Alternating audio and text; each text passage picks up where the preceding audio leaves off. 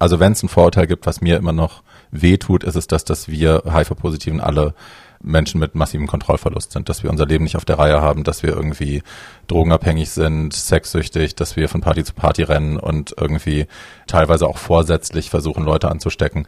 Das sind so die Sachen, die ich, die ich immer wieder höre und lese und wo ich nach wie vor ausrasten könnte. Also das HIV, also, dass man HIV nur bekommt, wenn man eben sein Leben überhaupt nicht auf der Reihe hat und dass es eben immer nur die trifft, die ja sowieso da, da weiß man ja und so. Das überrascht jetzt einen auch nicht, so die Nummer.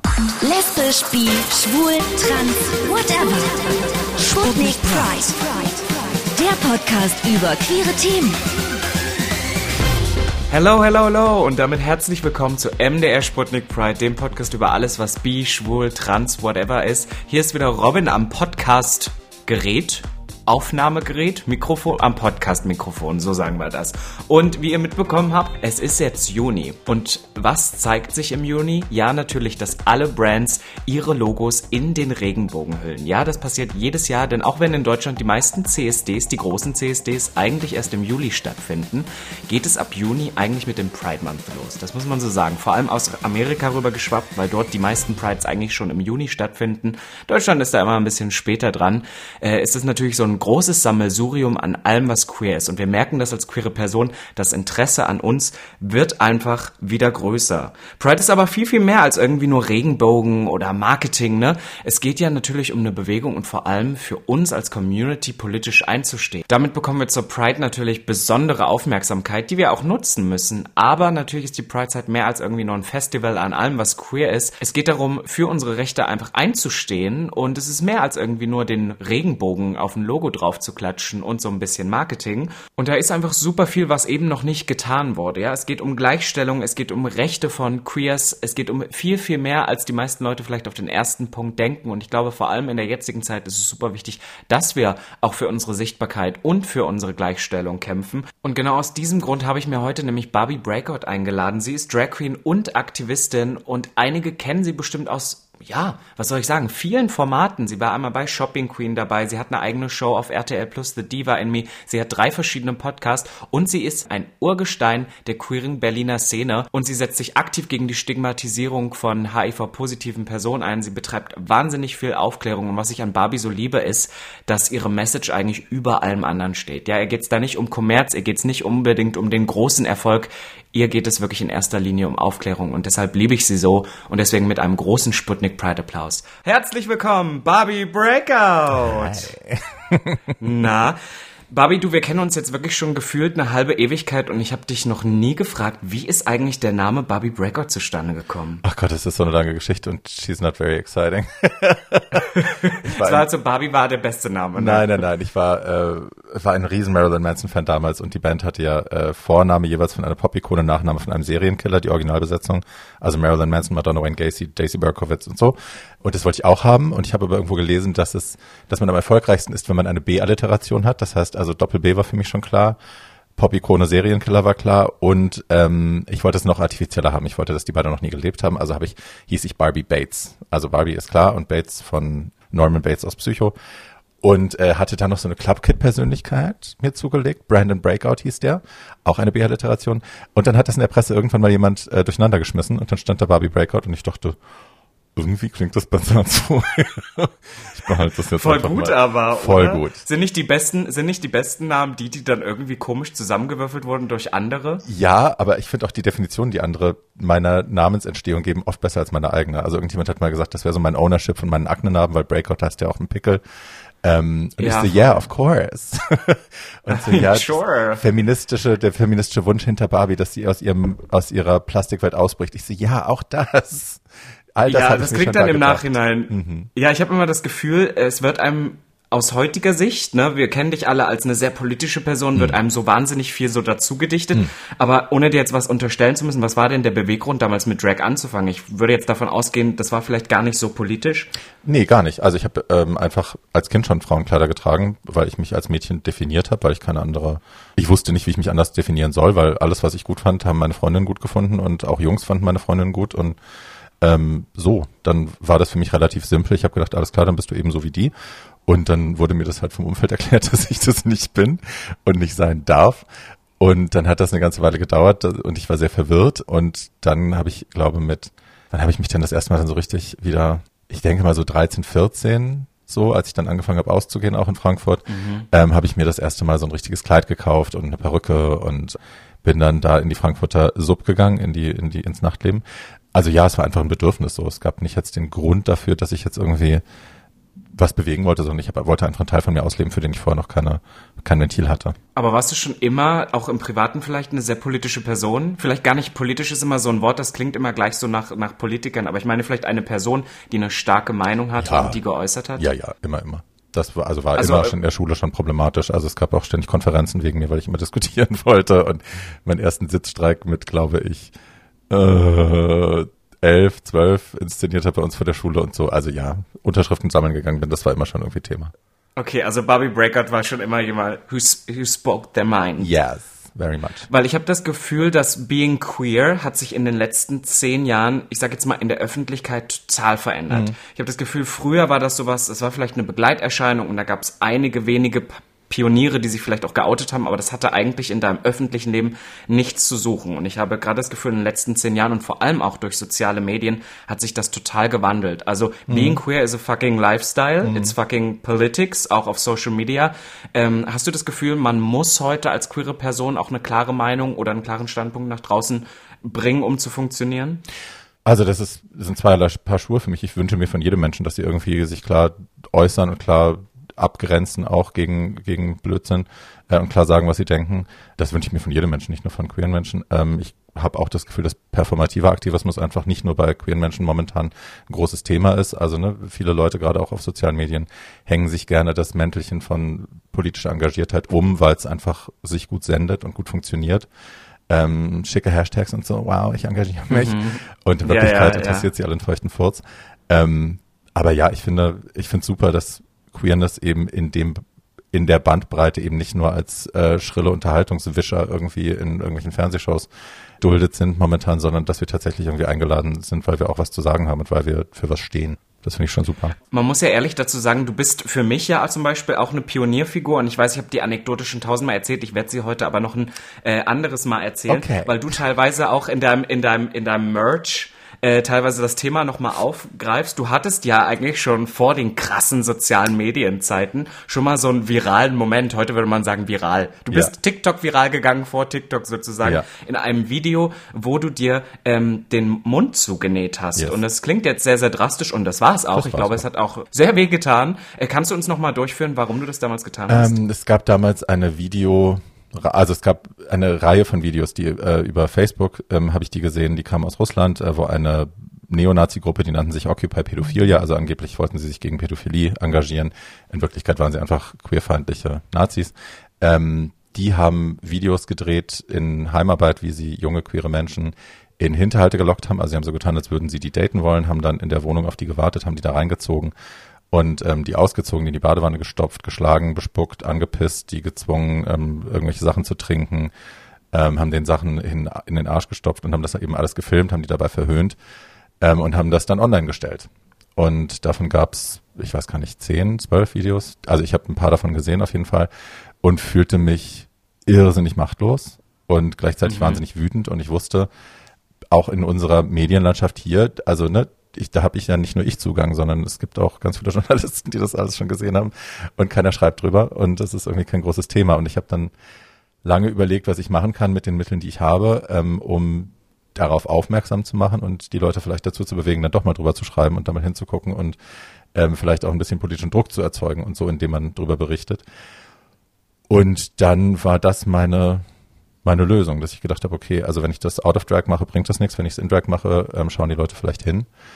Und wenn ich es drastisch genug mache, wenn die Bilder krass genug sind, dann wird sich das auch so verbreiten, dass das äh, eventuell eine Öffentlichkeit dafür generiert. Hättest du damals damit gerechnet, dass das vielleicht auch dich als Person, du hast eben schon äh, gesagt, dieser performative Aktivismus, ne? Ohne dass ich dir das jetzt unterstellen ja. muss, weil wir sind uns beide, glaube ich, ganz sicher, dass das nicht deine Message war. Aber hast du äh, damals damit gerechnet, dass das dann doch solche Tragweiten auch für dich als Person erreichen kann? Indem du halt, weil ich habe das Gefühl, ich glaube, das war so der Grundstein auch teilweise davon, nicht, dass du davor dich nicht auch für Sachen eingesetzt hattest, aber dass Leute dich auch als eine Aktivistin halt, mhm. heute ist es ja so ein großer Begriff, den man irgendwie sich auf die Fahne schreibt, wahrnehmen.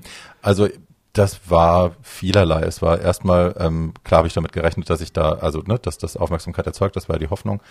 Ähm, ich war überhaupt nicht darauf vorbereitet, wie viel. So, mhm. also ich war auch schlecht auf Interviews vorbereitet. Ich habe auch eine Menge Dünnsinn erzählt, glaube ich, weil ich einfach ne, zu wenig wusste darüber, was da tatsächlich passiert. Das war ja eher auch so eine emotionale, ich muss irgendwas tun, Reaktion. Ja. Ähm, also es hätte besser vorbereitet sein können, auf jeden Fall.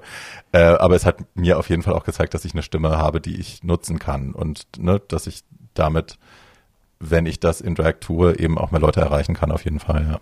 Damals hat das ja irgendwie alles noch geschockt. Ich habe das Gefühl, auch Thema performativer Aktivismus, aber vor allem auch, äh, wie ich eben schon gesagt habe, being queer is a lifestyle. Und wir haben ja jetzt Juni, wink wink. Ja. Und im Juni merken wir ja jedes Jahr wieder, wie sich auf einmal die sämtliche Firmenlogos von allen möglichen Firmen der Welt auf einmal in den Regenbogen hüllen.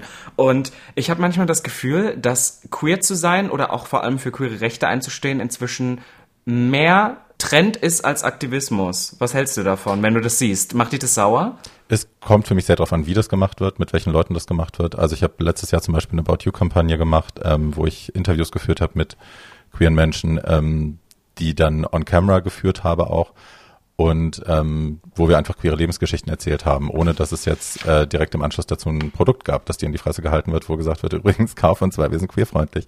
Ne, das war eine schöne Art zu zeigen, äh, wir solidarisieren uns übrigens, ähm, wo dann natürlich sofort auch der Vorwurf des Pinkwashings kam, aber das sowas finde ich schön, über sowas freue ich mich. Was ich blöd finde, sind so eine Pride-Kollektionen, die dann äh, Ende Juni sofort wieder von der Website mhm. verschwinden, wo ich dann denke, okay, wen, also habt ihr mit queeren Menschen zusammengearbeitet? Ähm, Gibt es queere Organisationen, die davon irgendwie benefiten? Überweist ihr einen Teil eures Erlöses an die? Ähm, das sind dann Sachen, die ich gerne wissen will, so, wo ich gerne hinschauen möchte. Ich glaube, wir haben das zwar in dem Podcast hier schon mal erklärt, aber ich glaube, es ist noch ganz wichtig, das vielleicht für die Leute da draußen auch nochmal auseinanderzunehmen, weil wir haben auch eine sehr große heterosexuelle Zuhörerinnenschaft hier. Barbie, willst du nochmal kommen? Du kannst es, du kannst es besser als ich. Willst du nochmal raushauen, was Pinkwashing vielleicht einfach nur in den Grundsätzen ist? Pinkwashing bedeutet für mich, ich bin jetzt nicht das Lexikon bedeutet für mich einfach, dass Firmen oder Länder oder ne, Urlaubsregionen oder so ähm, sich queerfreundlicher geben, als sie eigentlich sind, das ganze Jahr über zu einer Zeit, wo das äh, für sie eben finanziellen Nutzen hat. So, wo ganz klar eben queerfreundliche Signale gesendet werden, Werbung geschaltet wird und so, ähm, wo man sich aber sonst eben sicher sein kann, dass die eigentlich nichts für uns tun, dass es denen nur ums Geld geht. The Pink Coin. Äh, ja, voll. The, the, the, ähm, was ich habe auch mal gelesen, die Pink Money, mhm. auch auch so genannt, so weil die Kaufkraft auch so gut ist. Ich habe manchmal das Gefühl und fight me if I'm wrong, dass man das teilweise trotz, also es ist nicht der richtige Punkt. Wir sind nicht da, wo wir hin sollen, aber trotzdem ist es für uns so wichtig, dass zum Beispiel Firmen das machen. Weil ich habe da auch mal ein Interview von dir gelesen, wo du auch gesagt hast, wenn zum Beispiel, auch wenn es nur ein Fußballer ist, der sich an sein Trikot oder sowas mhm. die Regenbogenfahne macht und auch wenn er das in diesem Moment vielleicht macht, um ein bisschen performativ zu zeigen, was für ein toller Mensch mhm. doch er doch ist und vielleicht für sich selber macht, ist es ja trotzdem irgendwo ein Zeichen, was nach draußen gesendet wird, vielleicht für junge queere Personen, die sich vielleicht nicht trauen, sich zu outen, die denken, Absolut sind falsch, so wie sie sind. Glaubst du, ähm, was könnte man, was könnte man vielleicht ändern? Du hast eben schon gesagt, die About You-Kampagne, die du gemacht hast, dass man zum Beispiel sagt, hey, wir spenden Erlös oder wir, wir haben queere Personen, wir haben echte, authentische queere Geschichten erzählt. Was könnte man machen, um vielleicht dieses wirklich reine Pinkwashing zu vermeiden? Also für mich ist es, habe ich ja schon gesagt, für mich ist es immer wichtig auch zu gucken, was für Leute werden da engagiert, mit was für Leuten arbeitet ihr zusammen. Ne? Also bei About You war das das Styling, Haare, Make-up-Team, alles queere Leute, ähm, der Regisseur war queer. So, also ne, das finde ich immer schon wichtig zu gucken, was für Leute involviert ihr denn in solche Projekte. Ne? Und wie gesagt, wird ihr danach direkt ein Produkt in die Nase gehalten oder nicht? Und wer profitiert davon. Ich finde es einfach dann gut, wenn man auch transparent sagt, guck mal, so und so viel davon führen wir übrigens ab an XYZ. Also es gibt jetzt gerade ja die Kampagne mit Riccardo Simonetti, mit diesem, äh, mit mhm. diesen diversen Früchtchen, mit diesem Smoothie, wo von Anfang an ganz klar war, äh, zehn äh, Prozent davon oder was weiß ich, wie viel Prozent davon gehen an seine Initiative und das Geld wird ja eins zu eins weiterverteilt an queere Projekte. Sowas finde ich dann super. So, ne? Und auch der Gegenwind, den Ricardo jetzt bekommen hat, gerade auch aus der queeren Community, das ist auch ein Thema, über das man reden muss. Finde ich gut, ja, dass wir drüber reden. Ja. Nicht, dass er die, den äh, ja. Backlash bekommt. Ne, ja. Das ist ja diese Ablehnung aus der queeren Community, dann oft von so ähm, cis, also cis-Gays, die halt gerne männlich gelesen werden wollen, die dann auch eben mit der mit der Femininität des Ganzen, mit dem Glamour des Ganzen ein Riesenproblem angeblich haben das finde ich dann auch immer schwierig, ne? weil wenn wir uns erinnern, die Leute, die die Stonewall damals losgetreten haben, waren nicht angepasste Menschen, das waren ne, viele, viele Sexworker, viele People of Color, viele Lesben, so die weißen Durchschnittsmännlichen, also die hetero wirkenden Gays äh, waren noch nicht so wahnsinnig beteiligt. Und die sind ja auch in der Geschichte seitdem nicht wahnsinnig beteiligt, wenn es darum geht, äh, queere Rechte zu erkämpfen oder in erster Reihe zu stehen oder durch Sichtbarkeit dafür zu sorgen, dass es besser wird. Dass aber ausgerechnet die dann äh, uns in den Rücken fallen, die, die wir was tun und uns dann öffentlich in den Rücken fallen und sagen, ja, aber von euch fühle ich mich nicht repräsentiert und nee, nee, nee, ich bin aber normal. Da könnte ich kotzen, ehrlich gesagt. Ja, definitiv. Ja. Das finde ich alles es ist, so Es geil. ist teilweise, also ich, ich glaube, wir müssen es nochmal kurz aufdröseln, weil wir, bevor wir zum Thema Pride ja. nochmal kommen. Genau, also es ist Riccardo Simonetti hat mit seiner Riccardo Simonetti Initiative im Prinzip eine, eine Kampagne für Smoothies mit Edeka zusammen auf den Markt gebracht. Und man hat es ja irgendwie in den Medien gesehen, es gab tatsächlich so ein bisschen Backlash, eigentlich eher aus den eigenen Reihen, wo dann mhm. auch gesagt wurde, ah, er versucht hier nur Kommerz zu machen, ist das jetzt auch Pinkwashing? Und ich muss sagen, das sind Sachen, die ich ganz differenziert betrachten muss. Mhm. Und ich glaube auch für Leute da draußen, es ist was anderes, wenn ein Unternehmen, welches sich das ganze Jahr für nichts einsetzt, was mit queeren Kontext zu tun hat, im Juni sagt, wir haben jetzt einen Regenbogen, mhm. wir haben ein T-Shirt mit einem Regenbogen, wir spenden vielleicht 10% irgendwie an das, dann. Das ist alles, was wir tun. Oder jemand wie Riccardo Simonetti, der A, wahrscheinlich eine der erfolgreichsten offen queer lebenden Persönlichkeiten mhm. in Deutschland ist, sich schon immer in allem, was er tut, irgendwie für die Rechte der Community eingesetzt hat. Und man muss ja auch sagen, die Zusammenarbeit ist ja nicht unbedingt nur mit Riccardo Simonetti als Person, der jetzt von jedem Smoothie das gesamte Geld ein, sich einsteckt, sondern wie du gerade gesagt hast, mit dieser Initiative, die in ihrem Grundsatz sich ja nur für Belange der queeren Community einsetzt. Und deswegen habe ich diesen Backlash, ich glaube, das ist halt heutzutage auch immer, man muss auch an allem was zu knausern finden. Ja. Äh, irgendwie muss ich damit auseinandersetzen, ja. oder? Ja, ich finde, also ne, Ricardo hätte sehr viel früher sehr viel mehr Geld verdienen können, hätte er nicht immer wieder darauf gepocht. Nein, ich bin übrigens homosexuell und ich möchte auch darüber reden und wir werden auch in der Sendung darüber reden mhm. und ich mhm. werde so und so aussehen. Ähm, ne, also das war ihm ja lange auch eher ein Stein am Bein. Der hätte ja durchaus schneller und größer erfolgreich werden können, hätte er nicht immer wieder gesagt, nee, das gehört aber zu mir dazu und das, äh, ne, das muss auch sichtbar sein. Also den Vorwurf finde ich einfach, der hinkt gewaltig. Also man kann, Voll, ne, ja. dieser Teil dieses Vorwurfs war ja auch, dass er irgendwie nach Dubai geflogen ist und so. Und das finde ich alles berechtigt. Ich finde es auch blöd, wenn, wenn Leute nach Dubai fliegen und so tun, es gibt da keine Probleme. Aber das ist Jahre her, er hat daraus gelernt, er hat sich da neu positioniert. Also was soll das? Ich glaube, ganz viel, worüber wir im Thema Pride-related auch reden, ist sehr, sehr viel Werbung und Marketing mhm. tatsächlich auf irgendeine Weise. Aber wie du eben schon gesagt hast, Pride kommt ja eigentlich aus einem, aus einem ganz, ganz anderen Grundsatz. Und ich habe das Gefühl, dass wir teilweise, beziehungsweise die Leute da draußen auch super schnell vergessen, worum es hier eigentlich geht. Mhm. Denn ich habe das Gefühl, dass wir auch super viel Backlash von außerhalb, von der, von der Hetero-Gesellschaft bekommen, die sagen, ihr habt doch jetzt, äh, gerade in Deutschland, ihr habt doch alle Rechte. Aber ich habe das Gefühl, gerade jetzt ist die Zeit für für unsere Rechte irgendwie nach draußen zu gehen und für mehr Visibility zu sorgen. Was sagst du dazu, wenn Leute dir mit sowas kommen, die sagen, wir brauchen keinen CSD mehr? Also die Zahl der Übergriffe steigt ja in den Großstädten weiter, nach wie vor und also auch beängstigend. Ne? Wir haben im letzten Jahr 731 gemeldete Fälle von antiquerer Diskriminierung gehabt in Berlin. Ähm, das ist, ich finde das eine wahnsinnige Zahl, mhm. wenn man sich die anschaut ich sehe überhaupt keinen Grund zu sagen, äh, Pride ist nicht mehr wichtig, weil solange bei uns so eine Sachen passieren und mehr passieren, äh, ist es super wichtig, nach wie vor darauf hinzuweisen und zu sagen, äh, wir sind übrigens hier und ähm, wir sind in Ordnung und wir sind ne, Teil der Gesellschaft. Ich finde das wahnsinnig wichtig nach wie vor. Ich habe auch super oft das Gefühl, dass alles ja auch immer, was man tut, auf wackeligen Beinen steht. Mhm. Es ist ja nicht nur, weil einmal irgendwie gesagt wird, ah, okay, und jetzt gerade so ein bisschen queer zu sein, ist marketingtechnisch auch ganz nett. Das akzeptieren wir, wir finden das auch, wenn er teilweise bunt rumläuft in Drag oder whatsoever, finden wir ganz süß. Aber das heißt ja nicht unbedingt immer, wie wir es auch in anderen Ländern sehen, dass das auf Dauer so bleibt, oder? Also ich habe das Gefühl, wir müssen, um diese Grundlage zu setzen, äh, und auch das in den Köpfen der Leute zu fundamentieren, müssen wir ja am Ball bleiben. Ja, und also ich weiß nicht, wie es dir geht. Ich weiß nicht, fährst du U-Bahn? Leider ab und zu ja, ja. noch. Wie, also was erlebst du? Erlebst du Anfeindungen? Na, weißt du, was mein Problem ist? Also für alle Leute, die es da draußen jetzt nicht so gut sehen, ich habe ja jetzt momentan pinke Haare. Mm. Und ich habe super oft das Problem, ich sag jetzt immer, also ich liebe das, mhm. es sieht total cool aus, ich freue ich freu mich da meines Lebens, weil es so ein kleiner Kindheitswunsch für mich ist, aber es ist ein kleines soziales Experiment, mhm. weil was halt super oft passiert ist und ich sehe das in den Köpfen, entweder es gibt Leute, die finden es lustig und glotzen einen an, oder, und das ist der negative Punkt, Es gibt viele, vor allem Männer, muss ich ehrlich oder männlich gelesen, die dann auf mich äh, zukommen, mich beschimpfen oder auch einfach nur wirklich unangenehm anglotzen und fast aggressiv anglotzen, weil ich glaube, das einfach nur an der Farbe liegt. Weil für die ist jetzt, und ich zeige das in Gänsefüßchen, pink, einfach eine, Schwul. eine weibliche Farbe. Genau, es ist sehr schwul, es ist sehr offen schwul, es ist damit klar, dass ich nicht hetero bin. Und wie kann ich es denn wagen, mich als Mann in die degradierende Rolle einer Frau zu begeben durch eben diese Farbe? Und es ist wirklich jedes Mal äh, für sich irgendwie so ein Experiment, was Leute da draußen irgendwie nicht verstehen, weil am Ende des Tages ist es ja nur eine Farbe, ne? Ich glaube, Bist du noch öffentlich unterwegs? Nee, ne? Also ich fahre, also auch im täglichen Leben so, wenn ich nicht jetzt wahnsinnig, wahnsinnig super gay aussehe, ähm, so wenig U-Bahn wie möglich, einfach falls, ne, bruch, ähm, ich fühle mich, das ist halt auch, weil ich so viel Gewalterfahrung habe, irgendwie, ich, es ist immer so ein, so ein Borderline-Gefühl von, von Unsicherheit und von Gefahr, was jede Frau sicherlich kennt, ne, das Gefühl einfach immer gucken zu müssen, wer könnte mir hier gefährlich werden und zu wem kann ich mich dazusetzen in der U-Bahn und wo halt ich, gehe ich besser in den nächsten Wagen und so. Das sind schon Sachen, die trage ich einfach nach wie vor mit mir rum. Und ich würde niemals in Drag, niemals noch mit der U-Bahn fahren. Never. Ich habe das Privileg, dass ich Ja. ja. Kohle habe, dass ich mir einen Bolt holen kann oder ein Uber oder sonst irgendwas. Aber ähm, wenn das nicht so wäre, äh, würde ich nicht von A nach B kommen. Und ich glaube, wo wir beide uns ja auch einig sind, ist, äh, ich habe meine Masterarbeit tatsächlich zum Thema Pinkwashing geschrieben. Da habe ich mir auch viele so Statistiken angucken müssen. Und ich habe tatsächlich, einfaches Beispiel.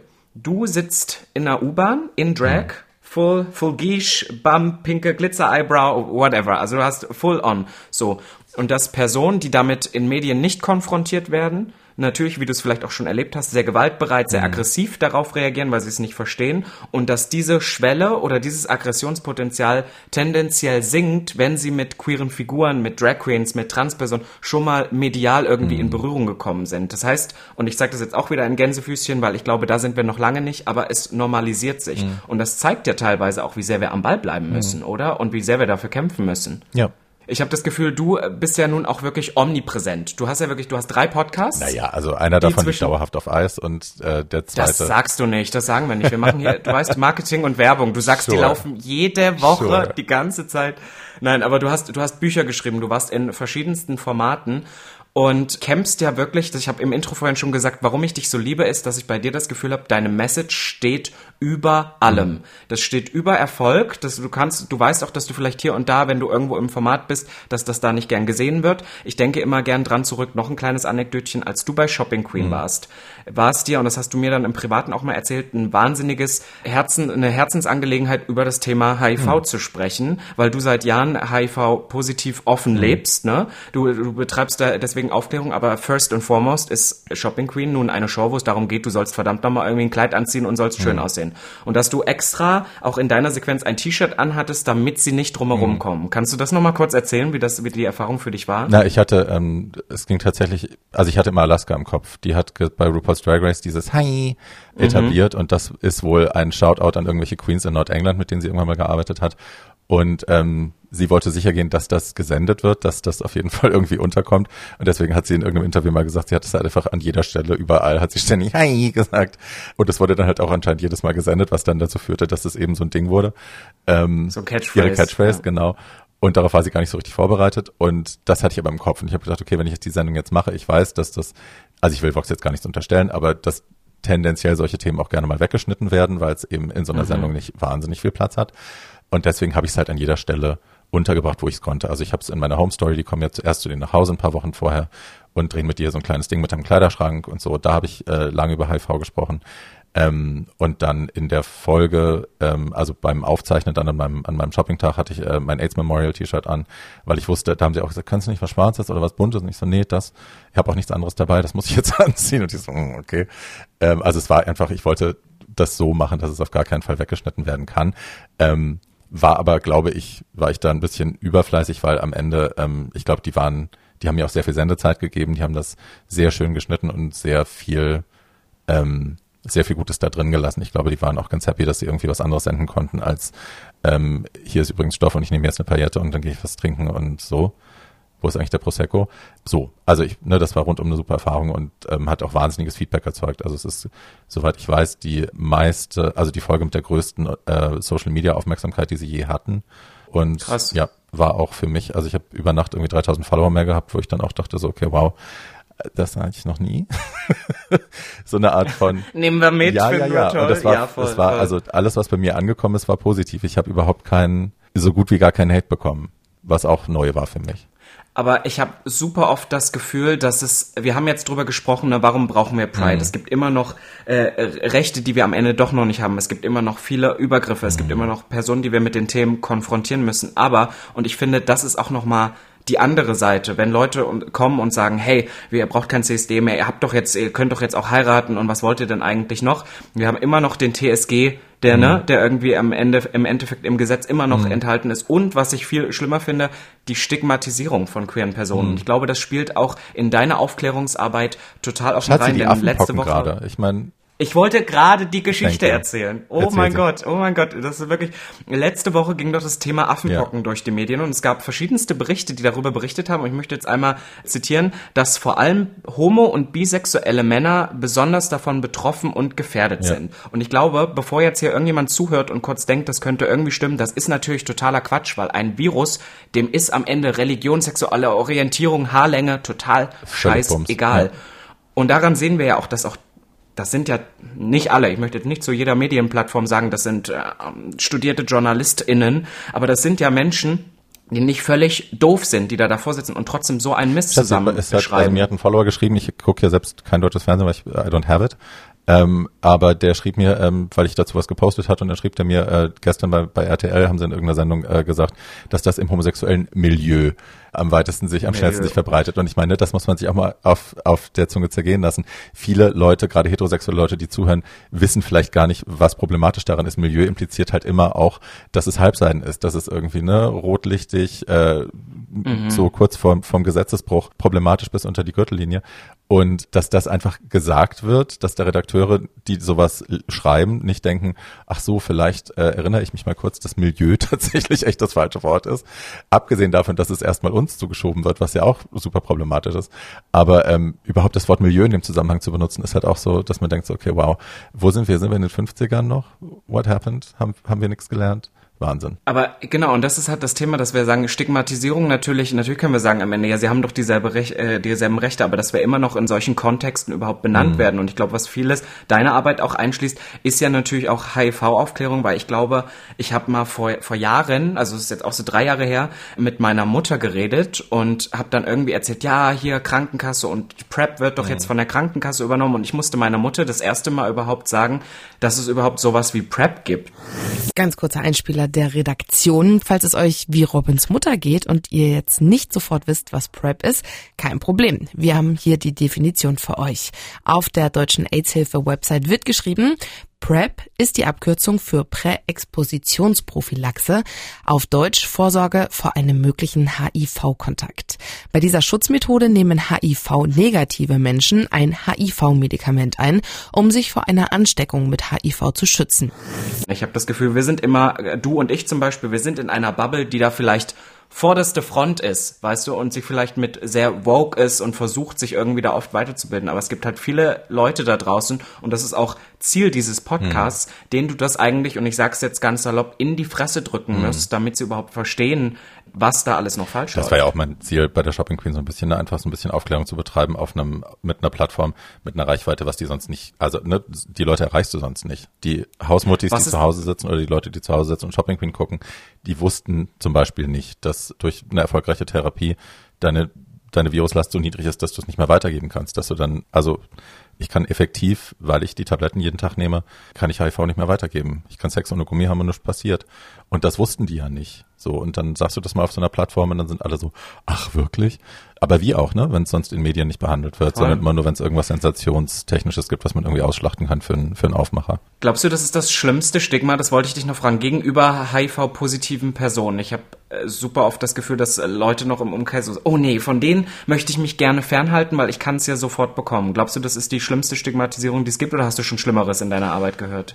Ach, du, habe schon alles gehört. Aber ähm, was mir, also was ich immer noch merke, und das ist auch in unserer Community noch sehr vertreten, also wenn es ein Vorurteil gibt, was mir immer noch wehtut, ist es das, dass wir HIV-Positiven alle Menschen mit massivem Kontrollverlust sind, dass wir unser Leben nicht auf der Reihe haben, dass wir irgendwie drogenabhängig sind, sexsüchtig, dass wir von Party zu Party rennen und irgendwie ähm, teilweise auch vorsätzlich versuchen, Leute anzustecken. Das sind so die Sachen, die ich, die ich immer wieder höre und lese und wo ich nach wie vor ausrasten könnte. So. Also das HIV, also, dass man HIV nur bekommt, wenn man eben sein Leben überhaupt nicht auf der Reihe hat und dass es eben immer nur die trifft, die ja sowieso da, da weiß man ja und so. Das überrascht jetzt einen auch nicht, so die Nummer. Mhm. Also, dass du mehr oder weniger so abfällig eigentlich Voll. immer betrachtet Voll. wirst, oder? Das ist nicht wie eine, wie eine andere Krankheit, so, keine Ahnung. Es gibt ja andere Krankheiten, die man sich genauso anfühlt, dass das nicht so betrachtet wird, so von wegen, oh, das ist halt passiert, das kann passieren, so nach dem Motto, sondern das eher so, du bist ja selber genau, dran schuld. HIV vielleicht kommt so auch. mit einer moralischen Abwertung von diesen Leuten. Also du bist dann automatisch, bist du jemand, der irgendwie gestrauchelt ist. Aber fernab von deinem eigenen Krankheitsbild ist, äh, ist es dir ja nun, das merkt man ja in allem, was du tust, nur eine wahnsinnige, äh, wahnsinnige Herzensangelegenheit. Was glaubst du, warum gerade das noch so sowas ist, was was irgendwie in den Köpfen, Köpfen so krass geändert werden muss? Oder ist es ein Thema, wo du selber sagst so, boah, das hat dich in deinem Leben so sehr betroffen, das müssen wir einfach für die nächste Generation ein bisschen mehr Aufklärungsarbeit leisten? Nee, ich finde, es ist, also ich finde, es ist halt vieles vergessen worden auch, ne? Also ich merke das immer wieder, wenn ich über, über auch die AIDS-Krise spreche, dass viele Leute das also nicht mehr hören wollen. So, dass die so, ach ja, es ist aber mhm. schon so mhm. lange her und ach, immer nur die Trauersachen da. Und ich verstehe das von Leuten, die dabei waren. Ich verstehe es von Leuten, die es überlebt haben, dass die nicht ständig dran erinnert werden wollen. I get that. Aber dass so die Generation, die danach kommen, jetzt irgendwie so satt sind und das nicht mehr hören wollen, das finde ich dann immer schon so ein bisschen blöd, wo ich mir denke, naja, also ne, wir haben ein wahnsinniges Trauma durch als Community. Wir haben riesen Massen an Leuten verloren. In Deutschland Gott sei Dank viel weniger als in Amerika, aber ne, weltweit ist es einfach, ist es ein Riesentrauma. Und dass das jetzt so so weg weggedingst wird, weil wir halt irgendwie, wir haben doch jetzt die Prep und wir haben doch die Medikamente und es ist jetzt alles easy. Das finde ich manchmal schwierig zu ertragen. Also genau, vielleicht was wir auch nochmal da draußen, gar nicht um es jetzt groß zu machen, aber die Prep nimmst du genauso, nimmst du ein im Prinzip und bist damit eigentlich komplett sicher, dass du dich nicht mit HIV, zumindest mit HIV, mhm. nicht anstecken kannst. Glaubst du, dass das vielleicht auch so ein bisschen ein zweischneidiges Schwert ist? Weil natürlich ist es super, dass wir die medizinischen Mittel jetzt haben um, um sich zu schützen, um gegen solche Krankheiten äh, vorzugehen und vielleicht sogar so ein Krankheitsbild auch auszurotten. Aber glaubst du, dass vielleicht auch meine Generation, ich schließe mich da genauso mit ein, weil ich kenne ja auch mich, ich weiß, wie ich in der Grundschule erste Klasse Aufklärungsunterricht da saß und dann hieß es, ja, der ähm, immer wieder passierten Unfälle verhütet bitte. Und wir waren so, ja, natürlich werde ich später verhüten und natürlich wird das ein Ding sein und natürlich werde ich äh, um alles mich kümmern. Und irgendwann kam man in das Alter und ist dann vielleicht doch ein bisschen fahrlässiger, als man das früher sich in seinem Kopf gedacht hat Glaubst du, dass vielleicht auch sowas wie PrEP in dem Sinne ein zweischneidiges Schwert ist, weil es ja dafür sorgt, dass Leute fahrlässiger mit der Gefahr vielleicht auch von äh, solchen Krankheiten umgehen? Also ich, man verhütet ja gegen die schlimmste, so, gegen HIV. Mhm. Ähm, gegen das, was man eben nicht rückgängig machen kann, was man nicht heilen kann. Ähm, für alles andere haben wir ja Mittel. Also wir können ja irgendwie wenn du eine PrEP nimmst, wenn du deinen PrEP-Zyklus nimmst, dann machst du das ja zusammen mit einem Arzt. Das heißt, du musst auch regelmäßig zur Blutuntersuchung, wo auf alles gecheckt wird. Ähm, und dann findet man ja alles, was da sonst sich noch so niederlassen könnte.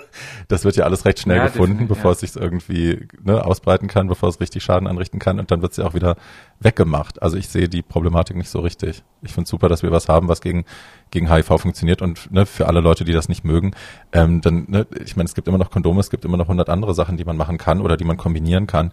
Ähm, ich finde auch nicht, dass es immer so eine Ausschlussdiskussion sein muss. Also ne, viel oft wird ja die Diskussion so geführt, ja, also wenn man quasi sich für die PrEP ausspricht, dass das ja äh, eine Absage an die Kondome wäre und der Freifahrtschein für alle Nutten und so. Das ist es ja gar nicht. Also ich finde, ne, jeder Mensch sollte sich aus dem bunten Strauß von Präventionsmöglichkeiten, die wir haben, das aussuchen, was für ihn passt.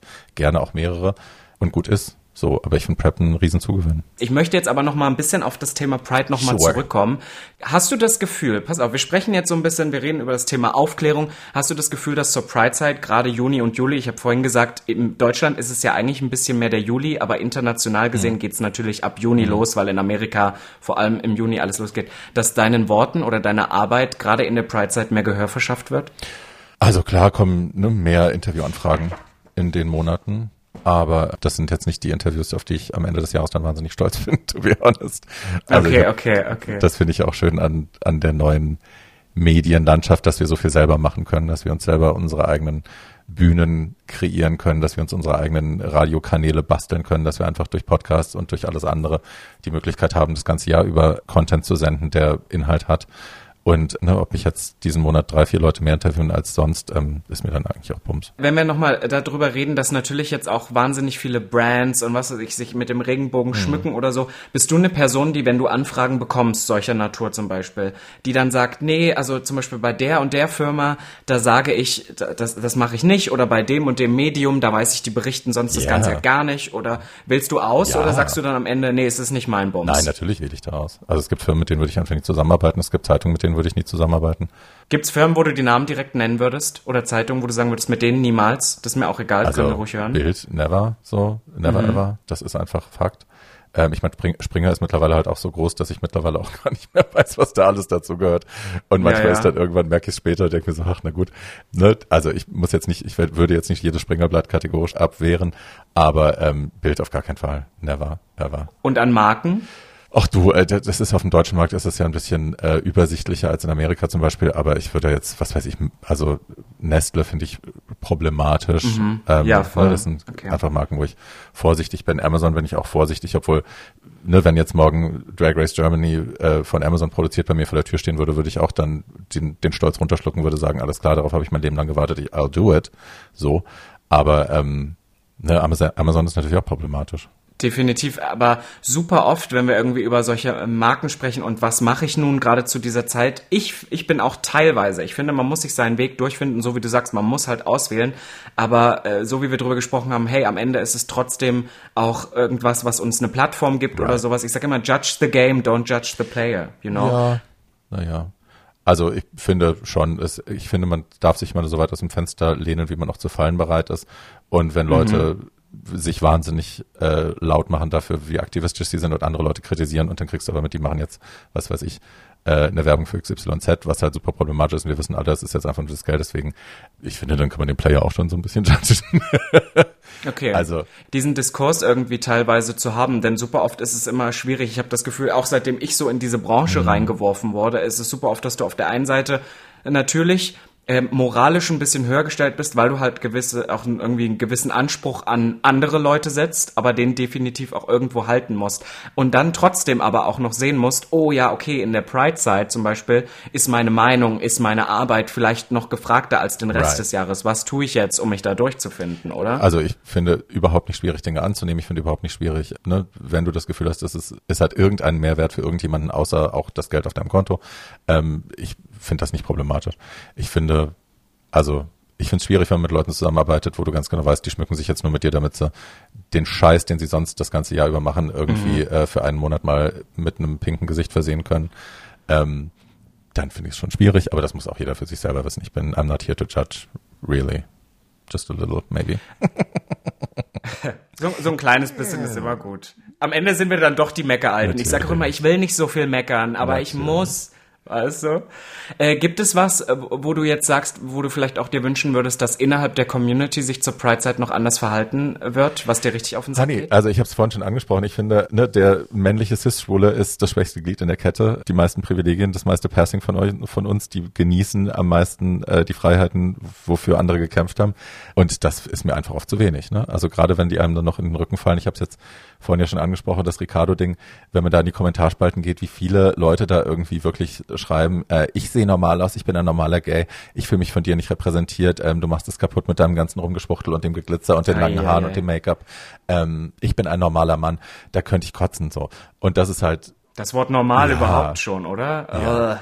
Das finde ich halt generell schwierig und ne, ich, ist, ich will überhaupt nicht die männlich gelesenen Cis-Schwulen angreifen. Ich will nur noch mal dran erinnern, ihr seid die Jungs von uns, die wirklich am meisten davon profitieren, was andere Leute erkämpfen. Und dann muss man denen, die es erkämpfen, aktiv nicht auch noch in den Rücken fallen. So, weil man sich nicht repräsentiert Amen. Fühlt. So. Amen, definitiv. Und das Wort normal sollte man sowieso aus ja. seinem Kontext einmal schließen. Aber hast du manchmal Angst, dass es teilweise gerade von diesen Personen, denen du sprichst, wenn du, wenn wir heute auf CSDs gucken, ist es für viele, und das muss man ehrlich so sagen, auch einfach nur noch eine, ein Anlass, sich sinnlos zu besaufen und sich selber zu feiern? Hast du manchmal Angst, dass sowas wie Prideside oder CSDs zum einfach nur einen sinnlosen Besäufnis ausarten? Naja, also Angst davor habe ich nicht, weil es ist ja schon so. ja. It's a reality. Ähm, ja, okay. Ich finde, man muss, also ich gehe schon lange auf keine CSDs mehr, weil ähm, ich mit der Sonne nicht gut kann und Massen, Menschenmassen mir auch eher so Angst machen und das ist mir alles nichts.